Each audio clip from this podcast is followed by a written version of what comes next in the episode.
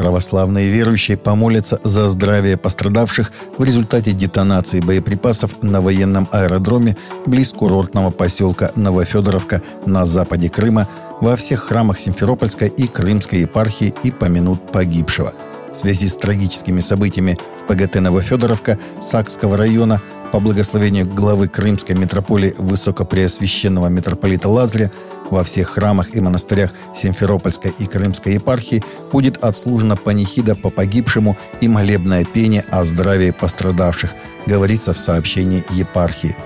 По данным Минобороны РФ, 9 августа на военном аэродроме Саки в Крыму сдетонировали авиационные боеприпасы.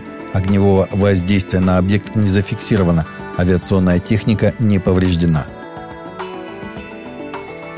Собор РосХВЕ «Верослужение. Преемственность» пройдет в Санкт-Петербурге 18-20 октября этого года.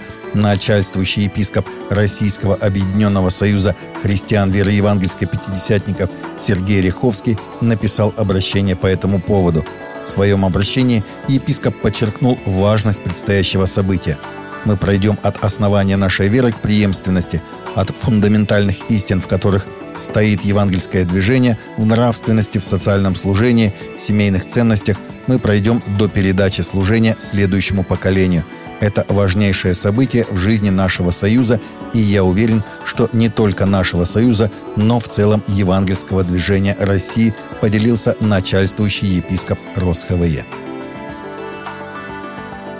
Минская церковь «Новая жизнь» получила письмо из горосполкома с предупреждением – 1 августа религиозная община христиан полного Евангелия «Новая жизнь» получила письмо из Минского горосполкома с предупреждением о том, что богослужение на Ковалева 72 проходят без соответствующего разрешения. Мингорисполком выносит предупреждение и указывает на необходимость принятия мер по устранению выявленных нарушений, говорится в письме – в ближайшее время будет запланирована встреча епископа Объединения Церквей Полного Евангелия Леонида Петровича Вороненко с заместителем председателя Алексеем Николаевичем Цураном, подписавшим это письмо.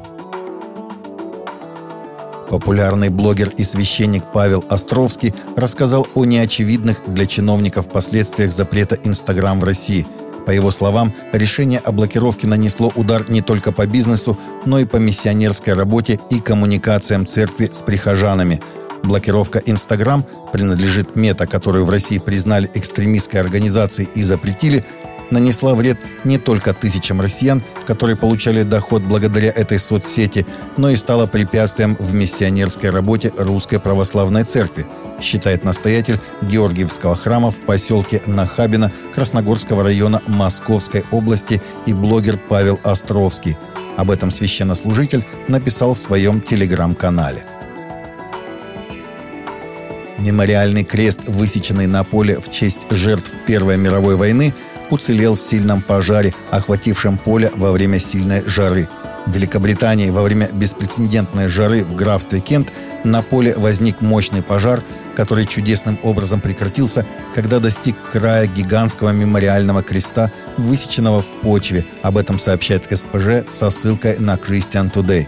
Большой крест был высечен на поле после Первой мировой войны в память о погибших жителях Ленхэма – из-за залегающих в земле меловых пород он отчетливо выделяется на почве белым цветом и хорошо виден отовсюду, поскольку расположен на склоне. Возле креста раньше находились также два больших камня с именами павших в Первой и Второй мировых войнах, но позже их перенесли к местной церкви. Размер мемориала 21 на 61 метр. Лидер хвалы цыганского служения Церкви Божией в Пензе Григорий Юрченко получил благодарственное письмо от губернатора Пензенской области Олега Мельниченко, передает Светоч со ссылкой на пресс-службу церкви.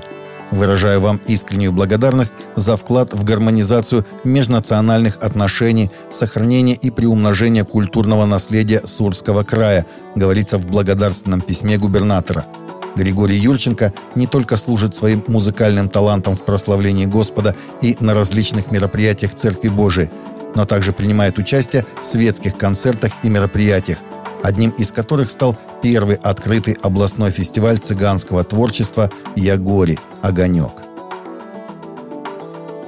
Таковы наши новости на сегодня. Новости взяты из открытых источников. Всегда молитесь о полученной информации.